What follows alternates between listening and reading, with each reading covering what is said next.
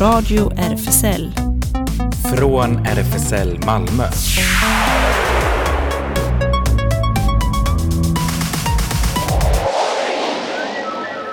Välkommen till Radio RFSL, Riksförbundet för homosexuellas, bisexuellas, transpersoners, queeras och intersexpersoners rättigheter.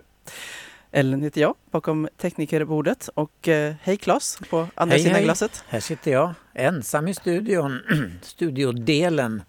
Men eh, vi har ett bra dialog tillsammans, eller hur Ellen? Så vi ror i land det här. Ja, eller hur? Och vi kommer också höra lite röster från eh, Frihetsparadens efterföljande tal om en stund. Som du var på ja. Och idag är det National Coming Out Day. Har du hedrat den på något sätt Ellen? Nej, jag eh, visste, jag måste erkänna att jag inte ens visste, så det var bra att jag fick veta nu. Just Jag, jag, jag fick kolla ut. upp, ja precis. Just det, ja, ja det är aldrig för sent Nej. känner jag. Ja, just det. Och eh, dessutom Band Books Week eh, äger rum eh, ja, hela, hela veckan eh, Mm. från i måndags till 15 oktober och arrangeras av nätverket Band Books Week Sweden som koordineras av Svenska PEN och Dawit Isaak biblioteket. Och det ligger i Malmö stadsarkiv på Bergsgatan här i Malmö. Just det. Och sen blir det recensioner. Du har varit både på film och operapremiär. Jag har varit det. En bra film och en bra opera. Det ska vi höra mer om. Men apropå dagen här då. Här kommer I'm coming out med Diana Ross, en klassiker.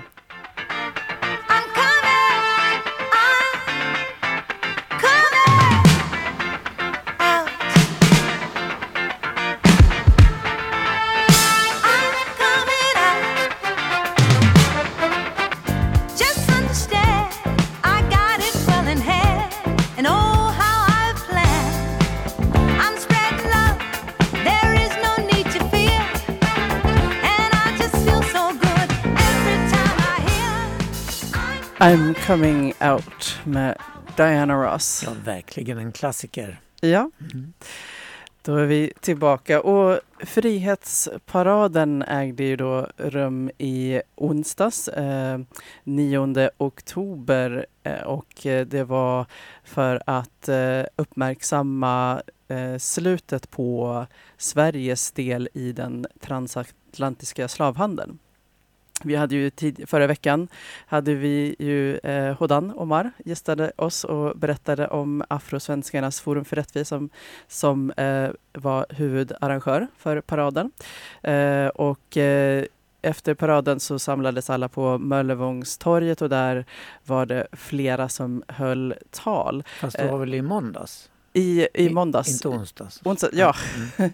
Eh, onsdags hade vi vår gäst och sen i måndags så var Just det. Frihetsparaden. Just Mm. det. Och eh, det var flera talare. Jag spelade in eh, deras tal och vi kan bara höra lite urdrag här. Till att börja med så kan vi höra Maria Dexborg som är vice ordförande för eh, Afrosvenskarnas forum för rättvisa. Tillsammans vänner så är vi starka. Det är viktigt i dessa rasistiska tider att vi minoritetsgrupper går samman. Vi måste förstå varandras olika utsattheter och stötta varandra. Vi måste förstå det intersektionella perspektivet. Idag är det den 9 oktober. Det är inte vilken dag som helst. Det är dagen då vi i Afrosvenskarnas forum för rättvisa tillsammans med våra syskon uppmärksammar den 9 oktober. Dagen då när den sista förslavade afrikanen blev fri från svensk ägo. Dagen då Sverige officiellt avskaffade slaveriet. Och det är viktigt vänner att vi betalar om detta och det gör mig så glad att ni är här tillsammans med oss. För kampen om vår frihet, vår rättvisa och våra rättigheter och liv är viktigt. Den har drivits långt innan oss och den kommer fortsätta att drivas långt efter oss. Den 9 oktober handlar om att ge rättvisa åt människor med afrikanskt ursprung och upprättelse till alla. Det handlar om att skapa förståelse för våra förfäder och vårt förflutna, ett förflutet som vi äger. Det handlar om att adressera Sverige och andra kolonialländer som bär på ett rasistiskt historiskt arv som behöver ta ansvar. Det handlar om att låta historien som har ignorerats allt för länge, att den uppdagas. Det handlar om erkännande, upprättelse och utveckling av en mer rättvis värld. Det handlar om kampen om allas vår historia. Och Maria presenterar sen Mac Velasquez. Han är projektledare för ett viktigt projekt, Tamam Luma, som är en mötesplats för unga hbtqia plus-personer. Välkomna upp Mac Velasquez! Nu står jag här och känner mig rätt mållös eh, inför allt som händer i världen. Eh, hopplös inför den ständigt ökande fascismen, hbtqia-hatet eh, och diskrimineringen. Och jag önskar verkligen att jag hade en lösning, en konkret plan i tre steg eh, för hur vi ska göra för att få slut på afrofobin och det våldet som vi utsätts för som svarta eller som hbtqia plus-personer. Eller och som. Ja. Eh, en plan för att ungdomarna som jag jobbar med ska känna sig trygga i skolan, i hemmet, på gatorna. För att de ska kunna planera och drömma om en framtid utan att hela tiden ha hotet om utvisning och angiveri hängande över sina huvuden. Men i den här hopplösheten så vet jag i alla fall två saker om kamp. Ett är att vi aldrig får ge upp, att vi måste fortsätta på alla sätt vi kan. Och det andra är att vi måste göra det tillsammans. Ta hand om varandra, skydda de mest eh, utsatta. Att vi måste ta upp för varandra i våra olikheter och inte kasta de mest skyddslösa till ett inhumant system. Vi kan lyssna på en del av eh, Barbaras tal också. Barbara har vi ju haft som gäst tidigare eh, och hon driver RFSL Newcomers och är också en viktig person i Malmö Pride. I have been listening to the experience of black queers being constantly sexualized, exoticized, and commented on in queer spaces that we often like to call safe.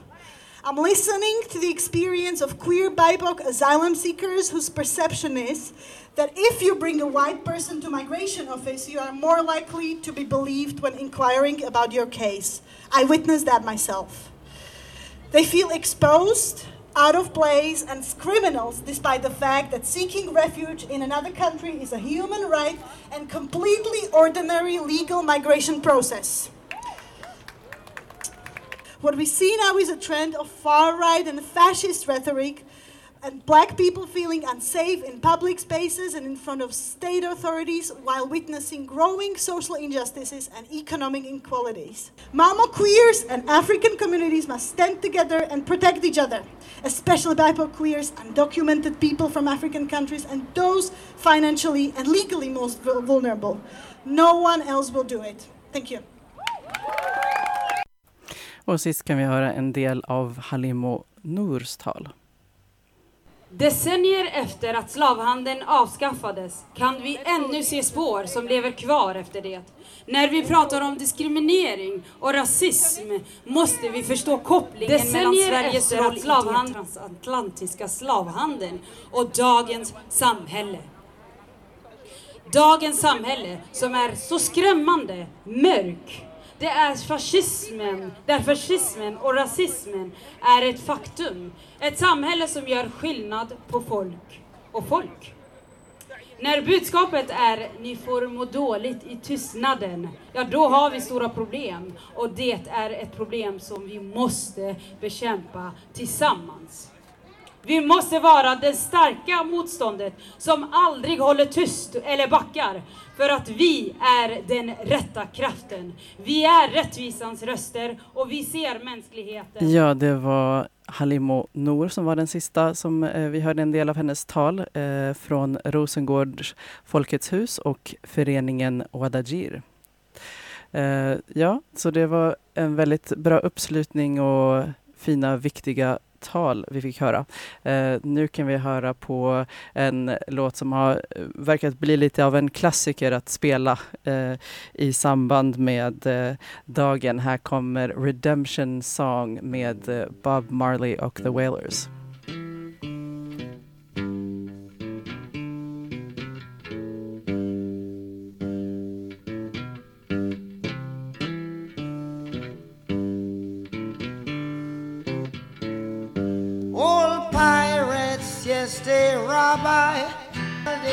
Our prophets while we stand aside and look. Yes, Redemption Song med Bob Marley och The Wailers. Ja, då går vi över till en helt annan typ av musik, nämligen opera. Ja, Don Giovanni som hade premiär på Malmöoperan i lördags. Och det är den gamla legenden om kvinnotjusaren Don Giovanni eller Don Juan, Don Juan, som både förför och förstör i sin ständiga jakt på nya äventyr. Och den har fascinerat människor i alla tider förstås. Mozart och den italienska librettisten eh, Lorenzo da Ponte skrev tre operor tillsammans och när de satte tänderna i berättelserna om Don Giovanni blandades humor och allvar med samhällskritik och naturligtvis vacker musik. Operan anses innehålla en del av Mozarts allra bästa musik. Den här versionen, som nu hade premiär, är en klassisk uppsättning hämtad från operafestivalen i Savonlinna. Ursprungligen regisserad av Paul Emile Fourny men regisserad för nyuppsättningen av Anselmi Hirvonen. Och den spelas nu fram till den 17 12 på Malmöoperan. Syntolkas den 19 i 11. Och i Mozart da Pontes tappning är Don Giovanni en arrogant och fullkomligt skamlös adelsman. Hans största nöje är att erövra kvinnor. Vissa faller handlöst för honom men det finns också de som inte alls gillar hans inviter. Och han får hela tiden problem med arga pappor, svartsjuka pojkvänner och mordiska äkta män. Men Don Giovanni smiter undan och drar vidare på ständigt nya äventyr och litar på att hans tjänare Leporello städar upp spillrorna efter framfarten. Ett ganska otacksamt jobb som börjar gå Leporello på nerverna. Trots det ställer han upp gång på gång. Han är ju bara tjänare och herrarna gör ju ändå som de vill. Men nu blir Don Giovanni misstänkt för att vara inblandad i ett dödsfall och frågan är om Leporello kan klara honom ur knipan den här gången och om han ens vill. Operan inleds med att Leporello, som sjungs av Henning von Schulman, klagar över sitt öde. Han skulle mycket hellre vara en herreman, säger han. Han står i scenografin som Poppy Rashnetzi gjort och som består av tre husskelett i 1700-talsstil som enkelt kan rullas hit och dit och sättas ihop till olika interiörer. Men en liten nackdel har de att de äter ljud. När sångerna sjunger in mot byggnaden så liksom försvinner de. Men plötsligt kommer nu hans husbonde Don Giovanni, sjungs av Jacques Imbrailo, utrusande ur huset, maskerad och förföljd av en beväpnad Donna Anna Matilda Sterby sjunger henne, som tydligen inte alls ville bli förförd av honom. Hennes far, kommendanten Taras Stonda, hör hennes rop på hjälp och kommer störtande, utmanar Don Giovanni på duell, men det skulle han inte ha gjort. Ursprungs Don Giovanni är ung och pigg och vig och förstås ständigt kåt. I den här versionen är han äldre, lite tröttare, lite mindre pigg men fortfarande mycket vig. Så han dödar kommendanten till Donna Annas förtvivlan. Stor dramatik men Don Giovanni och Leporello smiter iväg innan Donna Annas fästman Don Ottavio, sjungs av Joel Anmo, dyker upp. Sedan blir det en massa förvecklingar där en annan övergiven älskarinna, Donna Elvira, Rachel Wilson, försöker rädda nya offer för Don Giovannis förförelsekonster samt Leporello eh, ja, Leporello har noggrant noterat alla Don Giovannis erövringar i en bok. Eh, I Tyskland 231 kvinnor förförda, Frankrike 100, Turkiet 91 och Spanien 1003 och det kallas katalogarian.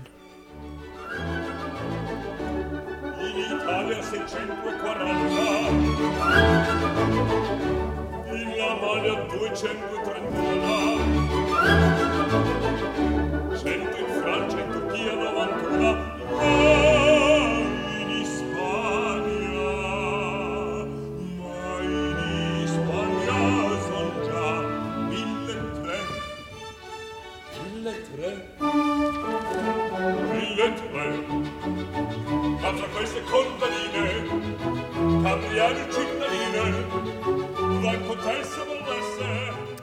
Ja, det där tröstar ju inte Elvira direkt men hon hjälper Anna att förstå att den maskerade man som mördade hennes far i själva verket är Don Giovanni och de kräver hämnd. Även om Elvira inte riktigt kan hata så mycket som hon egentligen vill. Lite intresserad är hon. Men så dyker kommendanten upp i form av en stor stenstaty som utmanar Don Giovanni som i sin tur kaxigt övermodig bjuder hem stenstoden på middag till Leporellos outsägliga fasa. Men stenstoden kommer och drar ner den oförbätterlige Don Giovanni till dödsriket. Det är en lysande uppsättning där och vi kan njuta av den på Malmö Operan med fantastiska sångarinsatser. Rachel Wilsons kraftfulla mezzo när hon visar Donna Elviras raseri, Henning von Schulmans lekfulla sätt att visa Leporellos personlighet, Taras Stondas mäktiga bas som kommendanten. Och Matilda Sterby som den sörjande men ändå lite längtande Donna Anna. Och Joel Anmos vibrerande underbara Don Ottavio. Innan operan eh, inleddes i lördags informerades vi i publiken att Jacques Imbraio var lite förkyld men att han ändå skulle framträda. Och om lördagens framträdande var lite reducerat måste han vara helt formidabel i fullgott skick. Malmö Operans orkester skötte sig helt strålande med gästdirigenten Wolfgang Wengenroth med tidstypisk Mozartsk grå hårknut hade han. Eh, han har tidigare dirigerat bland annat La Traviata och En midsommarnattsdröm här i Malmö. Sammantaget en mycket se och hörvärd uppsättning värd allt beröm. Passa på att se den innan den försvinner den 17 december. Premiären spelades in och sänds i radions P2 den 21 oktober klockan 19. Och så här låter det när stengästen dundrar på.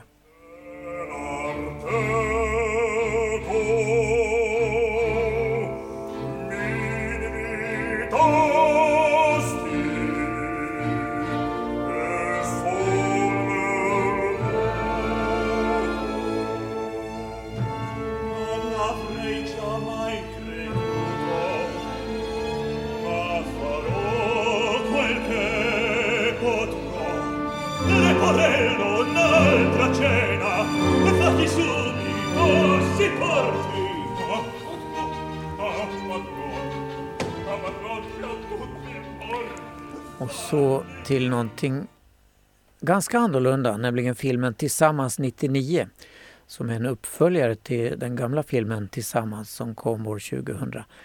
Eh, den gamla filmen utspelades 1975 och handlade om ett kollektiv med udda vänsterpersonligheter och deras förundrade grannar. Nu finns bara Göran och Klasse kvar av kollektivet och de har det nog inte så bra. Men de har fortfarande veckomöten med dagordning och protokoll. Och Göran är välmenande och vill alla så gott. Klasse är deprimerad, medelålders, väver trasmattor och har inte hittat någon pojkvän. Han saknar den i kollektivet som han älskade, Lasse, och fixar till en fest dit han bjuder in de som finns kvar av kollektivet. Det blir en bisarr bjudning när det avslöjas vad som har hänt med alla de nu medelålders tidigare vänsterkollektivaktivisterna. Göran är fortfarande snäll idealist och vill allas väl med en Mao-affisch i köket och han äter fortfarande sin gröt.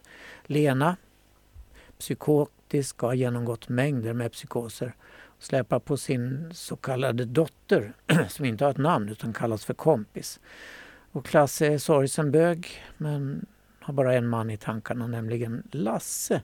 Ursprungligen spelad av Ola Rapace, men nu av Jonas Karlsson eh, som är, har blivit regissör och inte är bög. Signe, superöverkänslig för mögel som hon sniffar överallt och Sigvard, hennes mesige make.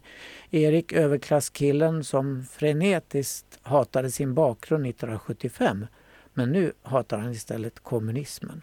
Och så tillkommer några nya. Peter, eh, som ingen minns, men som han vet allt om alla. Och Miriam, som är Lasses flickvän, attackeras bums av Anna som eh, hatar henne men eh, Miriam lär henne hur man ska raka fittan på rätt sätt. Och manus och regi förstås Lukas Moodysson precis som förra filmen. Och den har premiär nu på fredag på alla biograferna. Och samma rollinnehavare har ju kommit tillbaks här. Gustav Hammarsten som Göran, eh, Shanti som Klasse eh, och Anja Lundqvist som Lena Cecilia Frode Signe och så vidare. Och den nya Peter spelas av David Dencik. Och det är så roligt att ta del av det här nya kollektivet och alla deras tillkortakommanden.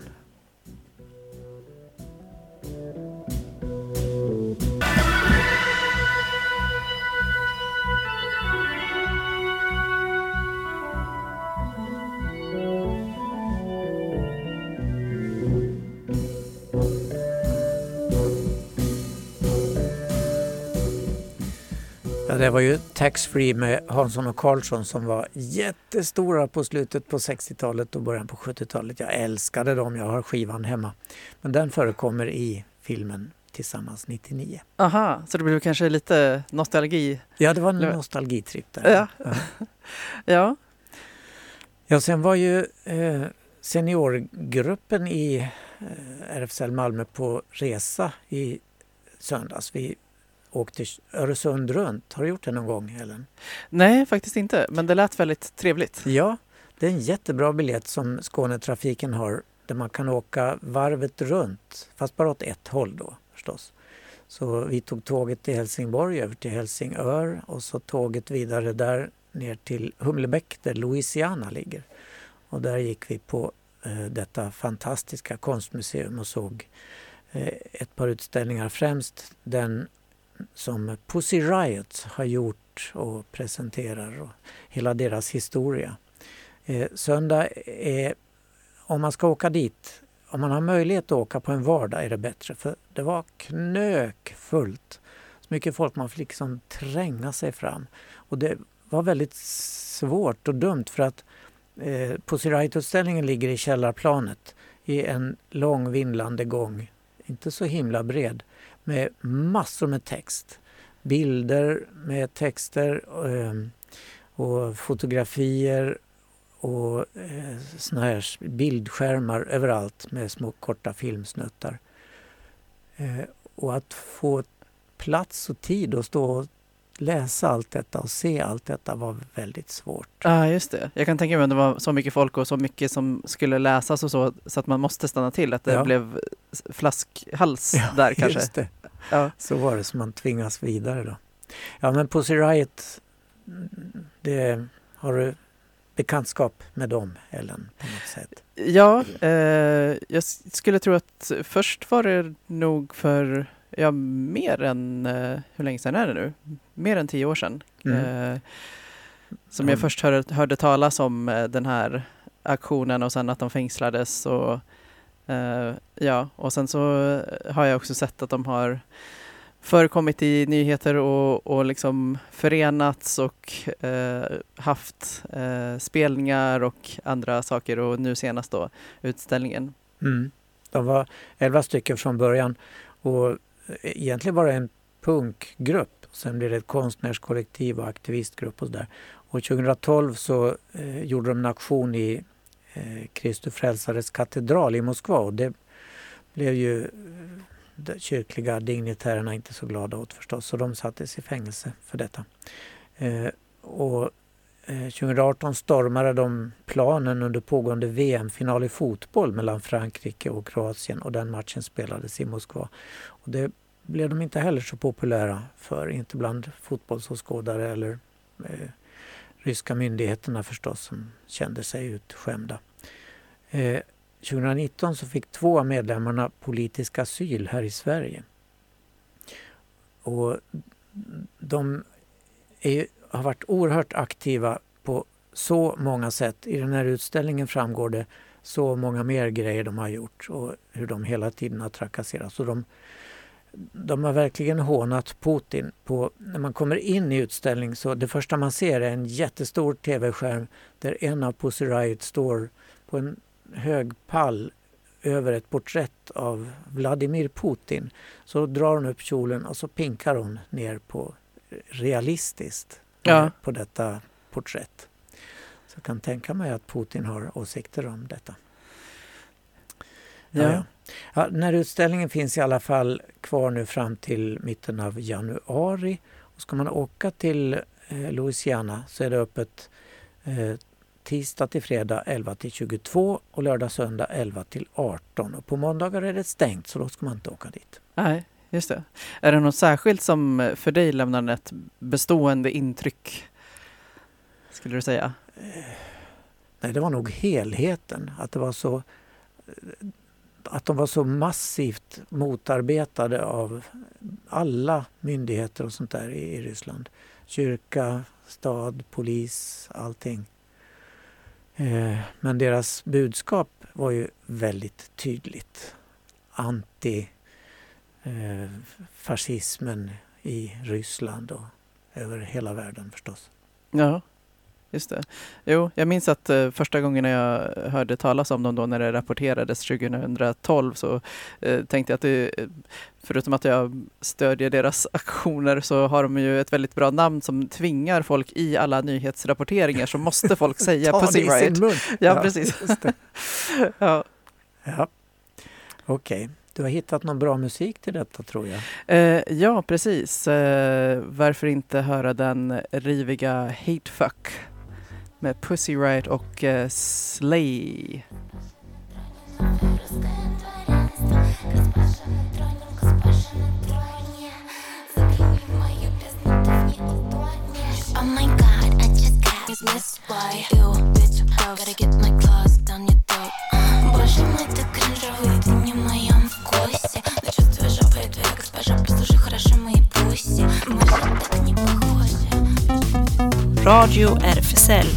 Nyheter. Och vi börjar i Kenya. Hundratals muslimer samlades i fredags utanför Högsta domstolen i Kenyas huvudstad Nairobi för att protestera mot ett beslut förra månaden där domstolen bekräftade att hbtq-communityt har rätt att bilda föreningar. Demonstranterna hävdade nu att den här domen gav klartecken till omoral och krävde att vissa domare skulle avgå, skriver AP. Eh, protesten i Nairobi ägde rum efter fredagsbönen med demonstranter som höll skyltar som tillskrev domen till eh, neokolonialister och uppmanade tre av de fem domarna som stödde panelens majoritetsbeslut att ångra sig och avgå. Några konservativa kristna deltog också. Domstolen bekräftade förra månaden ett tidigare beslut om att den icke-statliga organisationsstyrelsen i Kenya hade diskriminerat hbtq-personer när den vägrade att registrera deras förening. De två avvikande domarna motsatte sig med motiveringen att Kenias lagar förbjuder samkönade förhållanden. På Mauritius har Högsta domstolen avkriminaliserat homosexualitet och säger att förbudet speglar kolonialtiden snarare än inhemska värderingar. Brittiska kolonialister kriminaliserade först sodomi 1898 men lagen har inte tillämpats på många år. Den homosexuella mannen som drog upp fallet till HD gläds nu enligt BBC att han kan vara fri att älska vem han vill utan rädsla. Domen kommer i en tid av ökande homofobi och hårdare anti-gay-lagar i många afrikanska stater. Mest anmärkningsvärd är den lag mot homosexualitet som Ugandas president Yoweri Museveni undertecknade i maj och som införde dödsstraff för citat förvärrad homosexualitet slutcitat, som hänvisar till sex med barn eller våldtäkt. Många människor i Uganda och andra afrikanska stater hävdar att homosexualitet är oafrikanskt och går emot deras religiösa övertygelse. Fallet i Mauritius väcktes av Abdul Ridwan Firas Asik som hävdade att eh, sodomibrottet kränkte hans grundläggande rättigheter inklusive rätten till frihet. Högsta domstolen sa att lagen inte citat, reflekterade några inhemska maritiska värderingar utan ärvdes som en del av vår koloniala historia från Storbritannien. Slutcitat. Domen innebär att människor inte längre kan gripas för att ha haft samkönat sex, men parlamentet måste upphäva den gamla sodominlagen för att göra HDs beslut giltigt. En av världens få öppet homosexuella regeringschefer, Xavier Bettel, ser ut att få kliva av som Luxemburgs premiär, premiärminister efter söndagens val, skriver QX. De gröna i Luxemburg tappade i valet mer än hälften av sin representation, gick från nio till fyra platser i parlamentet. Därmed tappar även den sittande regeringen sin majoritet. För att klara majoritet behövs 31 mandat och den sittande regeringen landar efter valet på 29. Den leds alltså av Xavier Bettel, Liberala partiet, som ökade med två mandat. Det socialdemokratiska partiet, som är det tredje i den sittande regeringen, gick fram med ett mandat. Men dessa partiers framgångar kompenserade inte de grönas stora tapp bland väljarna. En 26-årig man har dömts till fyra års fängelse för att ha försökt bränna ner en queerbar i Seattle full med människor, skriver Pink News. Calvin Garcia från Cedro Woolley i den amerikanska delstaten Washington satte eld på en soptunna i gränden bakom nattklubben Queer Bar i Seattle i februari 2020. När han arresterades berättade eh, Garcia för polisen att han hatade ordet queer på klubbens skylt och var rasande. Det är fel att vi har ett gäng queers i vårt samhälle, sa han enligt uppgift. Garcia berättade senare för en främling att han ville att personer inne i baren skulle skadas. Han erkände sig skyldig till anklagelser om federal mordbrand och hatbrott och dömdes till 48 månaders fängelse följt av tre års övervakad frigivning. Ingen av barbesökarna hade skadats vid mordbrandsförsöket. Den tidigare vdn för Abercrombie Fitch har tillsammans med sin partner anklagats för att ha utnyttjat män som anlitats för sexfester som paret arrangerade. Det är en utredning i BBC-programserien Panorama som anklagelserna mot Mike Jeffries och hans partner Matthew Smith har framkommit. Många rapporterade offer har berättat för tv-bolaget om deras kontakter med paret. Många av dem blivande modeller angelägna att slå igenom i branschen. BBC hävdar att de har avslöjat ett eh, citat välorganiserat nätverk som användes för att hitta unga män som kunde delta i fester som hölls av Jeffries och Smith och en mellanhand som också skulle utnyttja männen. Mellanhanden berättade för BBC att alla inblandade män gick in i det hela med vidöppna ögon. Men åtta personer har ändå anmält att de exploaterades eller missbrukades som de kallar det. Varken Jeffries eller Smith har svarat på BBCs begäran om kommentarer till anklagelserna. BBC säger att eh, två tidigare amerikanska åklagare har granskat deras bevis och de har krävt att en utredning kring anklagelserna om sexhandel dras igång i USA. En fransk domstol dömde nyligen en man ur en extremhögergrupp i staden Rennes för hets mot homo och transpersoner i samband med en protest mot sagoläsande dragqueens.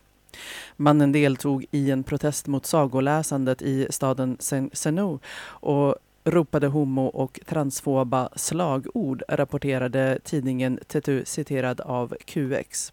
Demonstrationen hade inget tillstånd och de högerextrema var klädda i svart, var maskerade och beväpnade med rökfacklor. Den 24-årige mannen som dömts ledde slagorden med hjälp av en megafon. Han har tidigare dömts till sex månaders villkorligt för att ha krossat ett skyltfönster på en parlamentarikers kontor i Le Mans. Förutom fängelse döms mannen till 500 eh, euro i böter och 800 euro till var och en av de tre personer som väckt åtal mot honom på grund av hans och gruppens hets. Maria Machete, en 21 28-årig flygvärdinna kunde förra veckan skriva historia som den första transkvinnan att krönas till Miss Portugal i skönhetstävlingarnas historia. Marina får nu tävla mot en annan transkvinna, Ricky Valerie Collet, som vann Miss Netherlands i juli. Och de tävlar i El Salvador om titeln Miss Universe och detta innebär ett stort steg framåt för transkvinnor vid den globala skönhetstävlingen.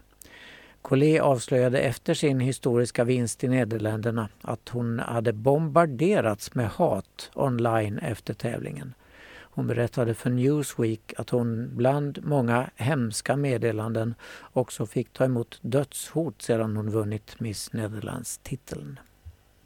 Förra veckan debuterade Joel, yngsta bonden i årets version av Bonde söker fru, Kärlek åt alla i TV4. Joel söker en man och bor i Valbo strax utanför Gävle. Han drömmer om en seriös relation som ska vara livet ut. Det känns både kul och läskigt, säger han till QX. Man vet ju inte hur det kommer att se ut i tv eller hur saker och ting kommer att landa hos de som tittar. Men det ska bli skönt för man har väntat ett tag nu. Joel jobbar med försäljning och utbildning av hopphästar och beskrivs i programmet som en kille med stor barnlängtan och som gärna vill ha egna ungar i framtiden. Joel tycker att utbudet av gaykillar där han bor är så begränsat och att det var därför han tackade ja till programmet. Kolla in avsnitt två ikväll i TV4. Underhållningsplattformen TikTok är inte längre bara dans och flams. Eh, nu ska en hel liten dramaserie lanseras. Den heter Ruset och där vill vi porträttera ungas liv på ett ärligt och autentiskt sätt med djup och svärta, säger regissören Roida Säkersös i ett pressmeddelande. Författare till det hela är systrarna Tove och Sofia Forsma och regissör Guldbaggevinnaren Roida Säkersös som tidigare gjort bland andra Dröm vidare och Young Royals. Serien i tio avsnitt visas senare i höst. I Ruset möter vi Niva som är hemligt kär i sin bästa kompis Alba. Under en stökig helg på landet måste hon välja. Ska hon avslöja sin hemlighet eller följa med de andra i jakten på ruset? I rollen som Alba ser vi sångerskan Sabina Dumba som gör sin skådespelardebut och i rollen som Niva ser vi skådespelerskan Vilma Lidén. Initiativtagare till serien är IQ, ett fristående dotterbolag till Systembolaget, skriver QX. Genom att porträttera alkoholnormen om att unga dricker annorlunda än tidigare generationer hoppas IQ kunna stärka unga till att göra smartare val när det kommer till alkohol. Och så här låter Sabina Dumba i Fan vad har vi gjort? Du, nu när allting har fått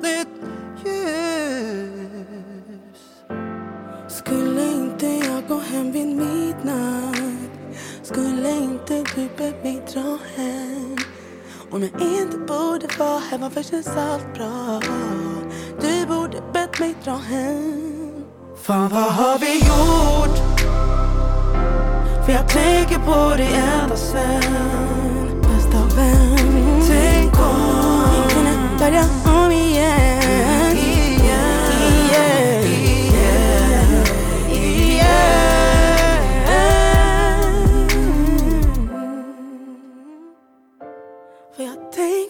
på dig ända sen Tänker på dig ända sen Radio RFSL. Det händer. Ja, som vanligt händer en jäkla massa i den här stan. RFSL Malmö eh, händer det en del på och vi har ju flyttat. Nya adressen är Stora Nygatan 42. Och man kan få veta vad som händer genom att kolla in våra sociala medier, till exempel Facebook och Insta. Och vi har öppet café på torsdagarna och seniorkafé på söndagarna, båda klockan 13 till 16.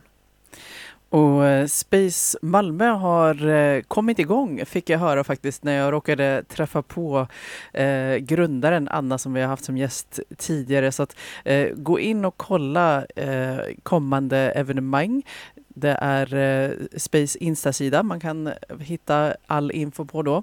Och eh, jag kan också ge en liten, eh, eh vad, vad kallas det, eh, sneak preview, nej, eh, om att vi kommer ha Anna som gäst i, troligtvis i slutet av ehm, denna månad inför ehm, Ace Week som, som kommer att uppmärksammas då. Och Newcomers, den populära kaféverksamheten för nyanlända och asylsökande hbtqia-personer är som vanligt på fredagar 15 till 19 i vår nya lokal och även träffar på måndag eftermiddagarna för sociala kontakter och juridisk hjälp. Och på onsdagarna ordnas träffar för hbtqia plus ukrainare som behöver en säker plats att träffas. Habitat Q, ungdomshänget, har kommit, igen, eh, kommit igång igen. Eh, och det är eh, bara att gå in på Facebook eller hitta dem på Insta. Där är det snabbela habitat understreck Q och så kan man DMa för att veta var och när man träffas. SLM Malmö träffas på Sallerupsvägen 30 och det är ju medlemsklubben för bara män. Man kan kolla hemsidan slmmalmo.se där specialträffar annonseras. I vanliga veckor så har man då på tisdagar pub öppet 20 till 24 och på lördagar klubb öppet till 22 och 02. Men dörren stänger då vid midnatt. Och imorgon torsdag följer nästa upplaga av Queer diskussionsgrupp på Page 28 klockan 19 till 20. Det är alltså ett återkommande evenemang. Eh, varje torsdag blir det eh, diskussion av olika teman och eh, de bjuder på kaffe och te. Och imorgon klockan 19.30 på lilla biografen Hypnos är det Queer Thursday som vanligt. Och då visas Queen Christina, den amerikansk klassiker med Greta Garbo från 1933.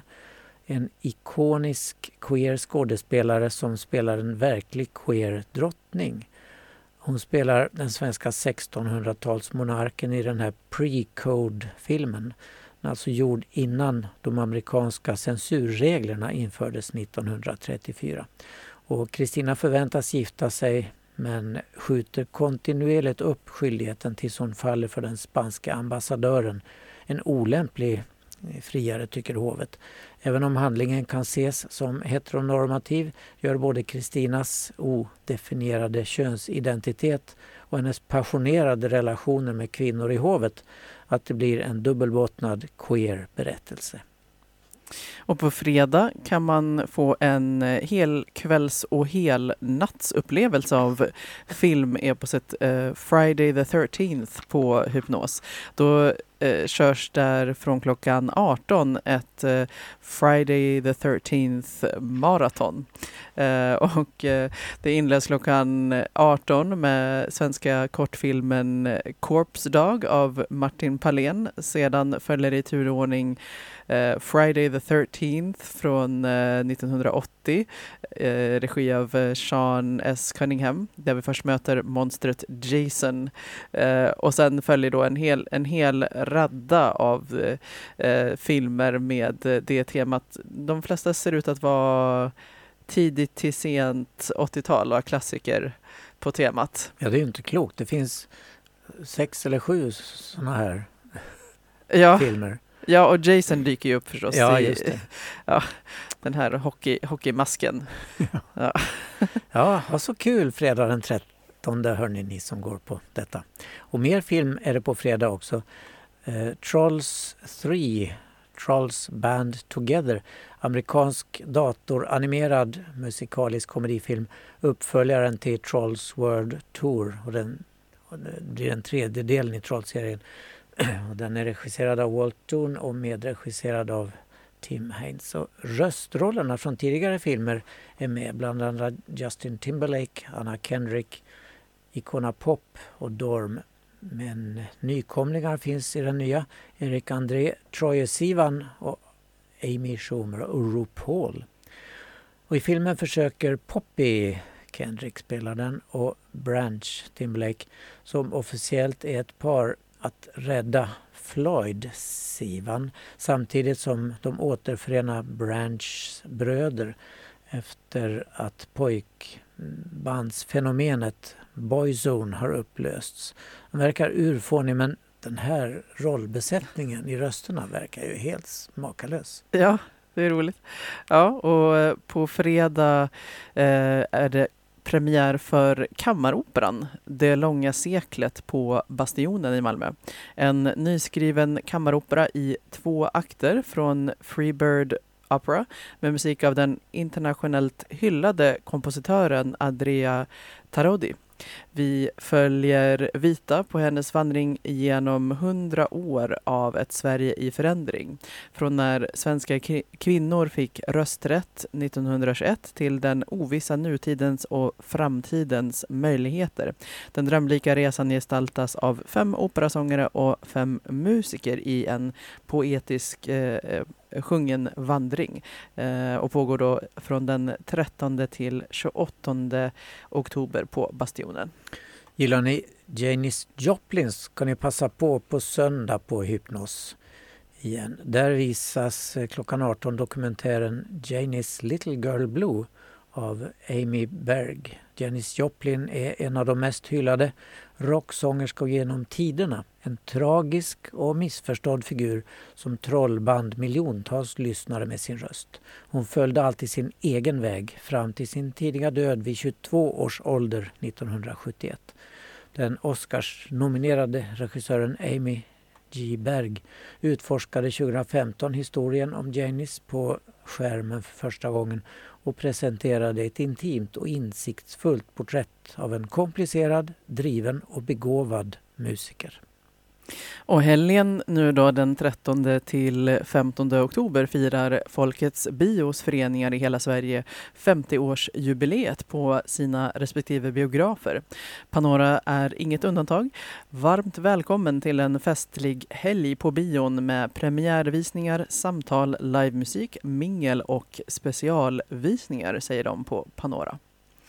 Och bland firandet märks på söndag klockan 18 förhandsvisning av svenska dokumentären Labour med regissörssamtal. Ordinarie premiär för den filmen är nästa fredag den 20 oktober. Med Labour utforskar Tove Pils en queer gemenskap som utmanar synen på sex och arbete. Förhandsvisningen med efterföljande samtal är en del av Folkets bios jubileumshelg, alltså biljettpris bara 50 kronor. När Hanna flyttar till San Francisco blir hon förälskad i höjderna, atmosfären på en vibrerande queer-scen. På en fest träffar hon Chloe och Sid som båda är sexarbetare. Hanna lockas både av sin egen sexuella nyfikenhet och de stora summor pengar vännerna drar in när hon tillsammans med Chloe startar sitt nya liv som sexarbetare. Men samtidigt som hon känner att hon hittat hem skaver det i henne att ingen från Sverige vet vad hon gör. Skulle de förstå? Och det blir ett samtal efter filmen då med eh, regissören Tove Pils och två av medlemmarna från Red Umbrella Sweden, ett svenskt community för och av sexarbetare. Och Ylva Emel, översättare, aktuell med den svenska översättningen av den queera klassikern Stone Butch Blues. Mm. Och eh, ja, radion kommer ju gå på eh, pressvisningen av filmen också så det blir även recension av den kommande sändning. Ja, bra. Det var allt vi hann för idag. Oj, ja. ja tiden går fort. Ja, det går fort. Precis, ja. Eh, och eh, det känns ju bra. Ja. Att vi, vi tog oss igenom. Ja, utan... Och nu kan vi ta oss ut i eh, vad som nu är nog bra väder igen. Ja. Med eh, Feeling, Feeling good. Nina Simone. Ja, men det gör vi. Hej så länge. Tack för idag. Hej då. by, you know how I feel. It's a new dawn, it's a new day. It's a new life for me, yeah. It's a new dawn, it's a new day. It's a new life for me.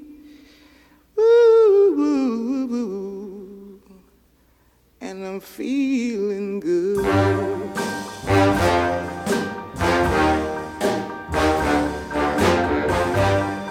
Fish in the sea, you know how I feel. The freedom is mine, and I know how I feel. It's a new dawn, it's a new day, it's a new life. Det här var Radio RFSL. Från RFSL Malmö.